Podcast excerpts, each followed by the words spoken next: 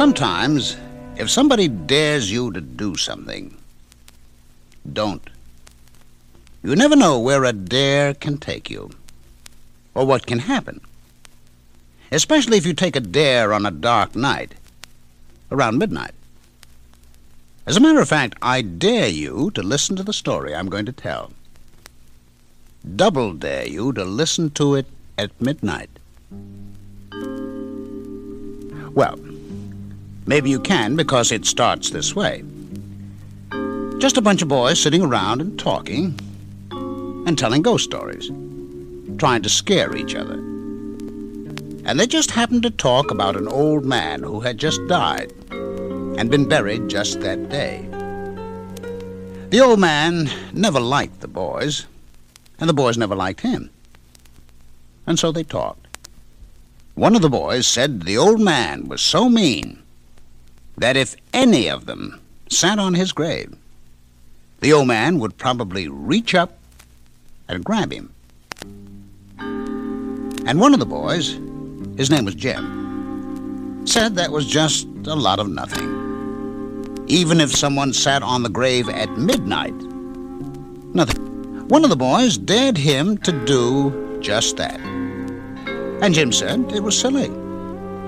And then they all dared him. And what else could he do? He said he didn't believe in ghosts or anything like that, so he took the dare. And to prove that he would do what they wanted him to do, he said he'd leave his jackknife sticking in the grave for proof. And that was that, until... until that night. At eleven thirty, a half hour away from midnight, Jim got out of bed, dressed, remembered to take his penknife, and carefully left his house. He didn't want to wake his parents because they wouldn't understand about going to a graveyard at midnight. And then when he was outside, he remembered he had forgotten his flashlight. Oh, but it didn't matter. It was a bright, moonlit night. Just the sort of night to visit a grave, if you didn't want to be frightened. Even so, even if it was pretty light outside, Jim was afraid. After all, he didn't really know too much about ghosts. He just didn't believe in them. But maybe that wasn't enough. Maybe there were ghosts. And he began to wish he hadn't taken the dare. But a dare was a dare. And he came to the graveyard. He opened the iron gate of the graveyard. The moon shone on the gravestones all around him. And they stood white, looking like ghosts. And he looked for the old man's grave.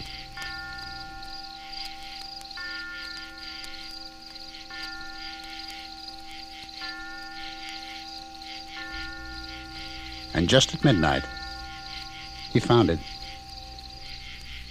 He opened his jackknife, knelt down, and plunged it into the old man's grave.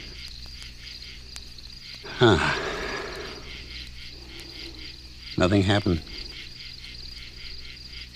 It was after midnight. He had gone through with the dare, and he started to get up. But he couldn't. He couldn't move. Something was keeping him there on the grave. The old man? He didn't know. All he knew was that he couldn't move.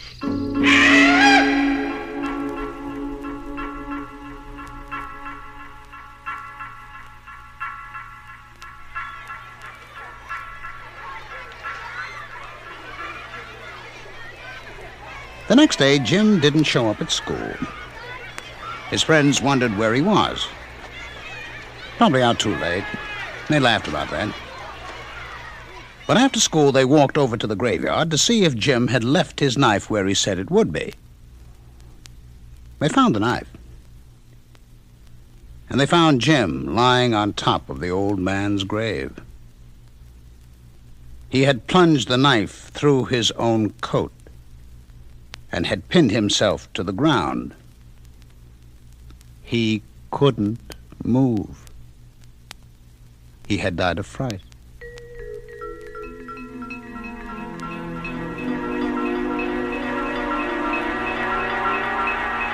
Now, that's not very scary, is it? Or is it?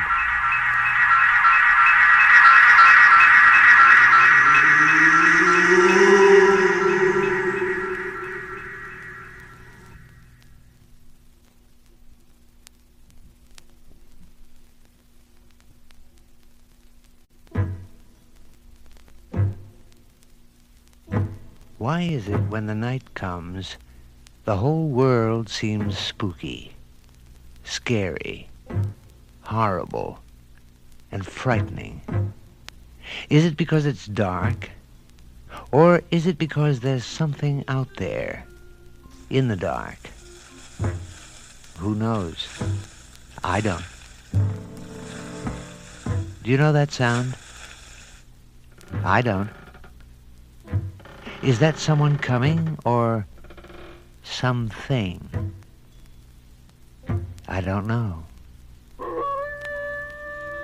Is that a bird or some lost ghost?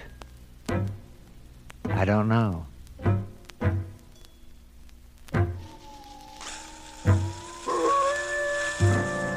What are all those sounds, all those things, all those sounds that live in the dark?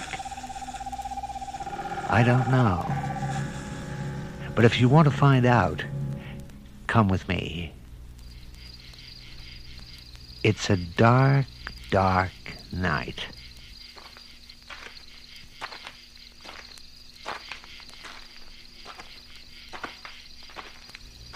And we're walking down a dark, dark road.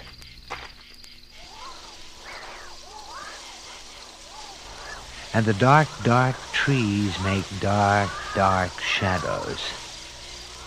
And the shadows look as though they're living. Living? No, they look like... I don't know.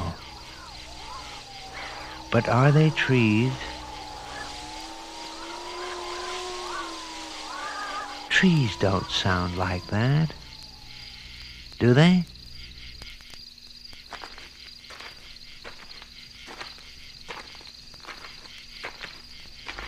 And there, back from the dark, dark road, is an old, dark, dark house.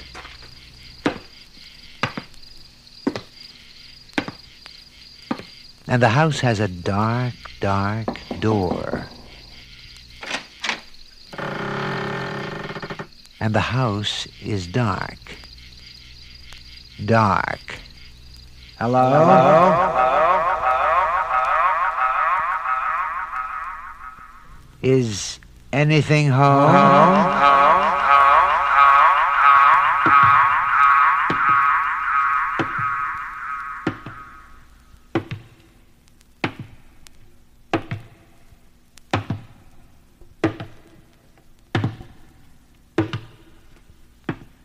The halls are dark, dark, and all the rooms are dark, dark.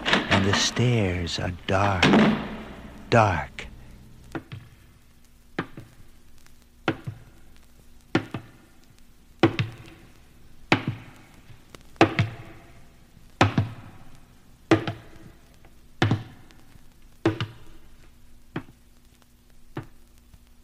And there, in the corner, a dark, dark corner, is a dark, dark chest. And when I open it, out jumps a dark, dark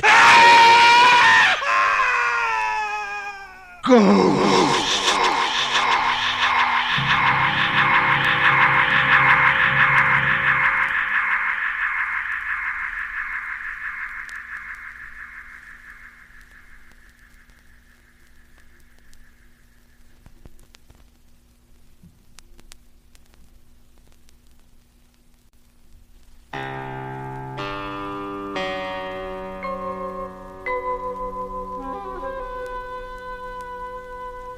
There was a boy and his father, his mother, and a pet monkey.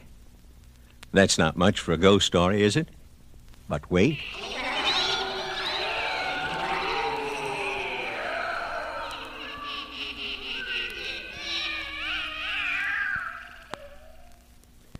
None of those sounds scared the little boy because all those sounds were made by him. He'd run errands for people, and he would be out late at night.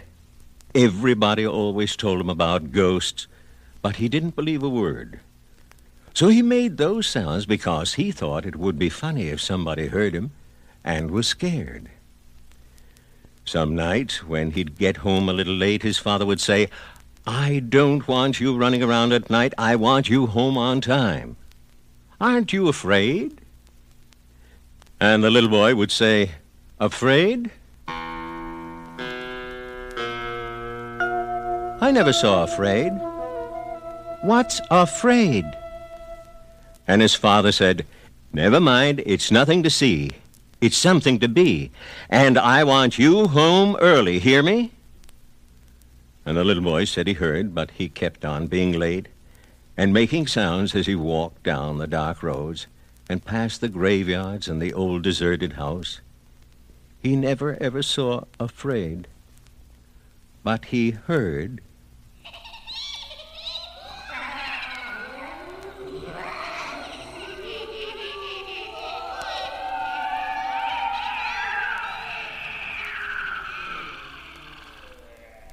And when he got home, his father and mother would tell him again and again they didn't want him out late. The little boy said he'd try, and then he'd sit down and talk to the pet monkey and ask him why his parents were so upset. There was nothing, absolutely nothing in the dark that could hurt him. And the monkey seemed to agree.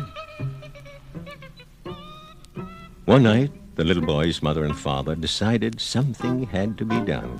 They could talk and talk, but the little boy would always be coming home late until they did something about it. The father thought and thought and came up with an idea. You might say the father had to do what he was going to do because it was getting later and later, and the little boy hadn't come home yet. He took a sheet and put it over his head and went out of the house and down the road to wait for the boy.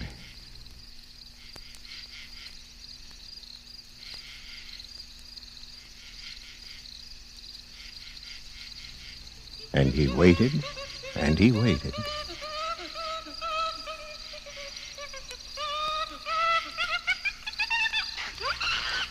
And the monkey kept running from the man to the house to the man, watching him all dressed up in the sheet.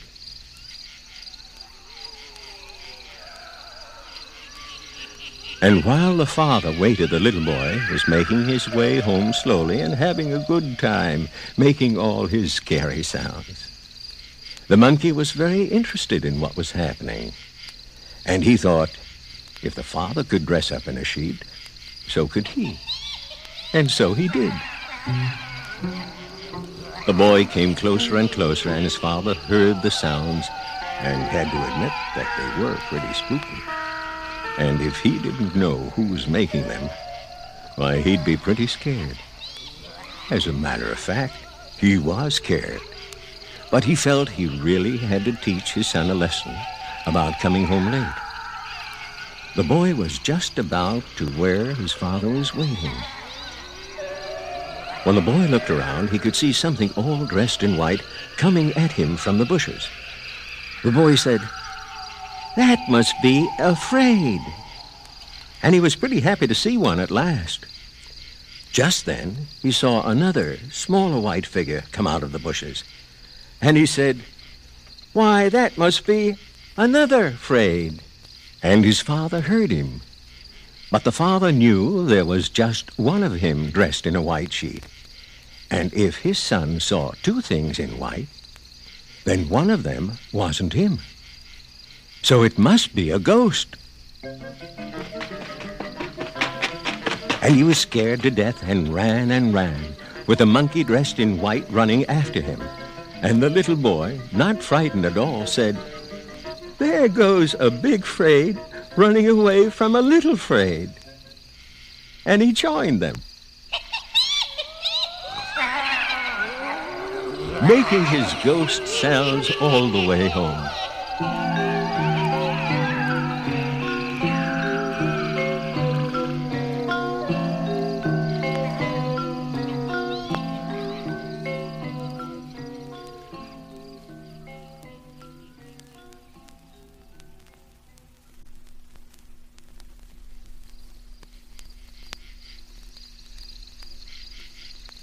There was a very big, very old, very falling-apart house. It was the kind of house nobody ever went into, because any house that looked like that just had to be haunted. And who would want to take a chance and find out for real? Nobody. Not on purpose. But sometimes things happen, and there's nothing you can do about it. The time this story happened was on a wet and rainy night. The driver was in a hurry. It was late, probably near midnight. Suddenly, out of the black bushes on the side of the road, a huge cat ran out in front of the car. The driver swung the car to save the huge cat that ran out onto the road. The car hit a tree, and there was no getting home that night. The man got out of the car, and in the dark, dark night, he could see the eyes of the huge cat staring at him. "You big, dumb thing," the man said.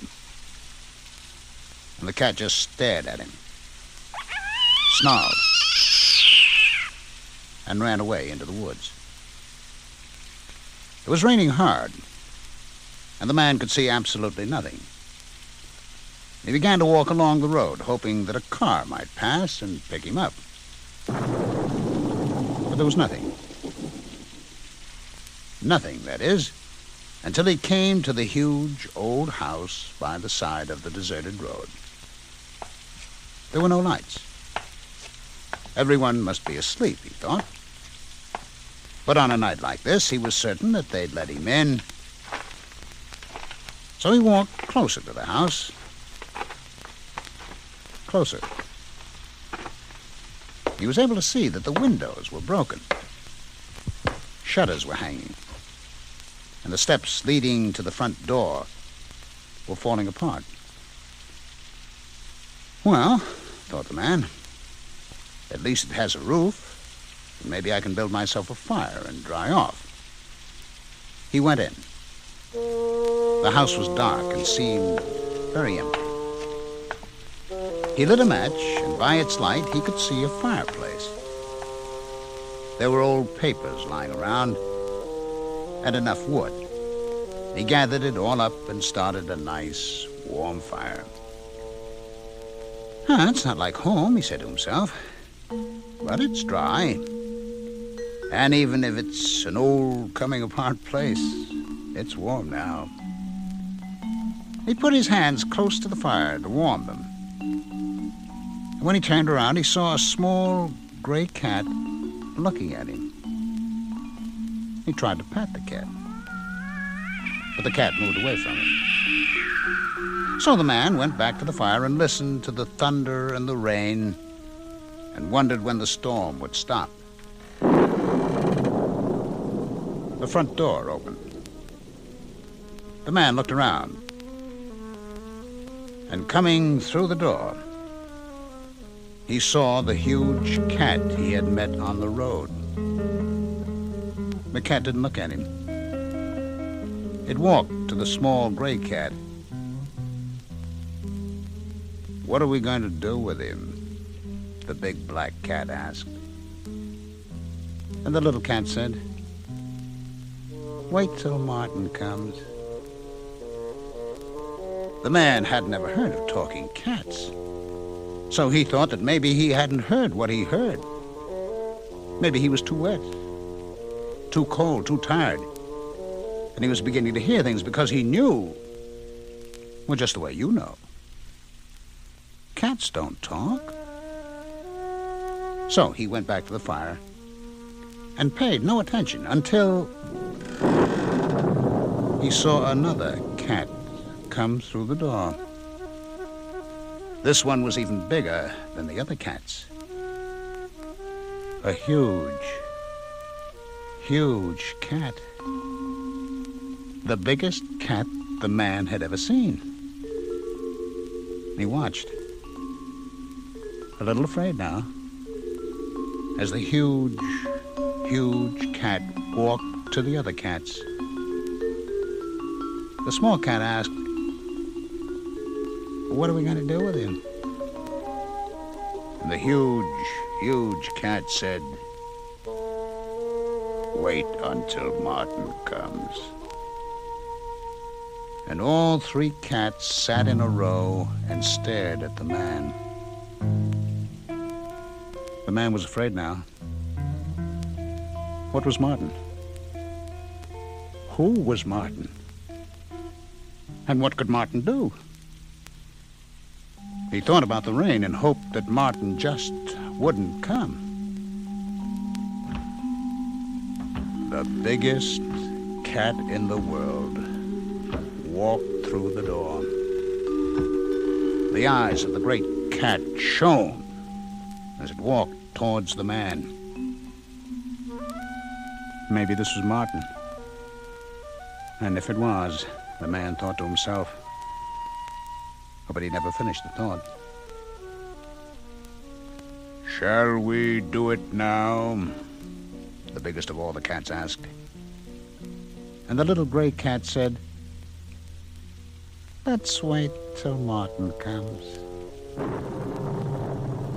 The man didn't want to wait for Martin. Not now. Not even if it was raining harder than ever. Not even if the storm was getting worse. He wasn't going to wait for Martin. Not him. And he started to leave.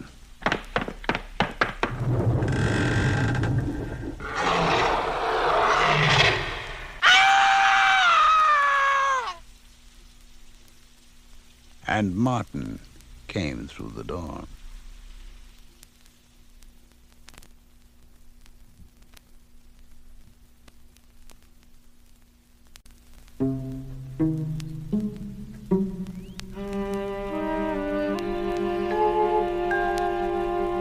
Once there was an old woman who lived all alone out in the countryside.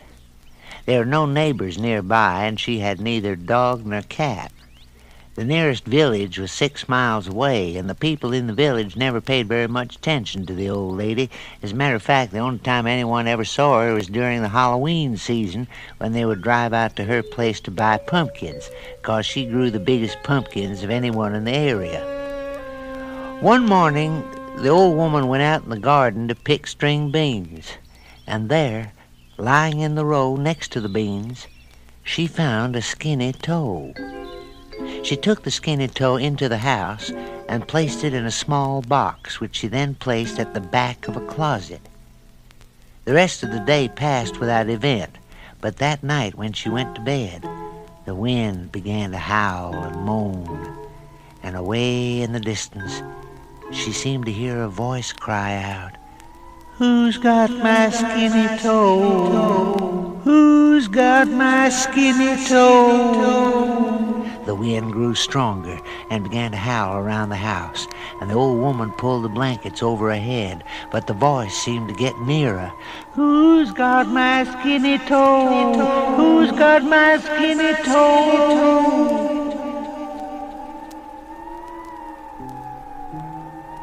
The wind now became a gale, and then, as suddenly as it had begun, it stopped. For a moment, all was quiet. And then the voice came again. "Who's got my skinny toe?" The old woman curled up in her bed and hugged the blankets about her. And then she heard the stairs begin to creak as though something or someone was walking up them. The door to the bedroom slowly opened with a creak that sent shudders racing through her. Something seemed to slip through the door and began to creep over the floor. Suddenly, a voice right next to the bed cried out, Who's got my skinny toe? Who's got my skinny toe?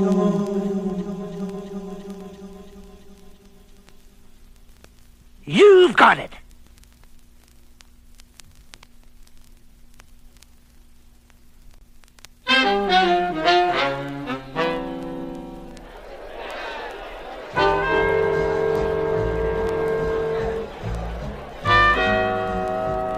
Once there was a man who had a lot of friends and a lot of opinions.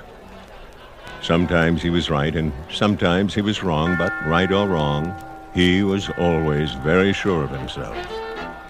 Sitting around one night with some friends, he talked about this and that, and it got to be quite late. It was midnight, and midnight is a time when people begin to think about ghouls and witches and ghosts. The man didn't believe in ghosts. He didn't think much of witches. He laughed at ghouls. He wasn't afraid of anything, especially anything that didn't exist. All right, his friend said, if you know so much, why not prove it? All right, the man said, I'll prove it. Just tell me how. Well, one of the man's friends said, I happen to know about a haunted house, and if you've got the nerve, how about sleeping there for just one night? The man didn't even have to think about it. I will, he said. I will, and I'll prove to you that all this business about ghosts just isn't so. There was no sense in waiting. They decided that night was just the night. When it comes to ghosts, any dark, windy night will do. Any dark, windy, rainy, thundery night will do very well.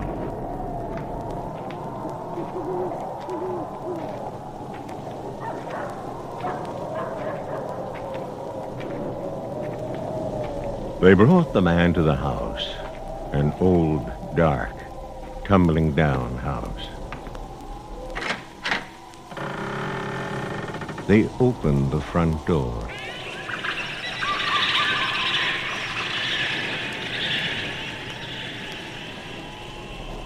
And they said, sleep well. Oh, he told them, I'll sleep very well, and I'll see you in the morning. We hope so, they told him, but they left him a pistol, just in case. The man took it with a smile. Guns are no good against ghosts, he said.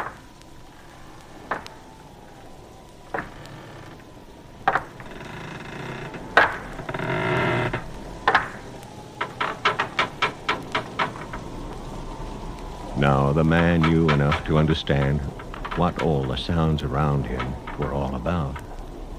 Wind and thunder, old boards creaking, shutters banging. And if this was a haunted house, well, he was in for a good night's rest. He looked around for a room. He was tired. It was very late. He found a bedroom and an old, old bed. He closed the shutters, pulled down the covers, put the pistol under his pillow, and, humming to himself, got ready for bed. In spite of the wind and the rain, it was a warm night. The sounds kept the man awake, and he tossed and turned, and, in spite of himself, he waited for ghosts. But there was nothing. A storm passed, and the moon came out. The moonlight came in through the shutters. Too nice a night for ghosts, he thought. But was it? At the foot of the bed, shining in the moonlight, the man saw two eyes staring at him. They didn't move. They just kept looking. The man was very still. All he could see were those eyes staring. Carefully he reached out, and his hand found the pistol. Ghost, or whatever it was, he was going to find out. He was frightened, and the eyes kept staring. Quietly, very quietly, he raised the pistol. Carefully, very carefully, he aimed at those eyes. Holding his breath, and the eyes stopped staring. The poor, scared man, seeing the moonlight reflected from his toenails, shot off his own big toe.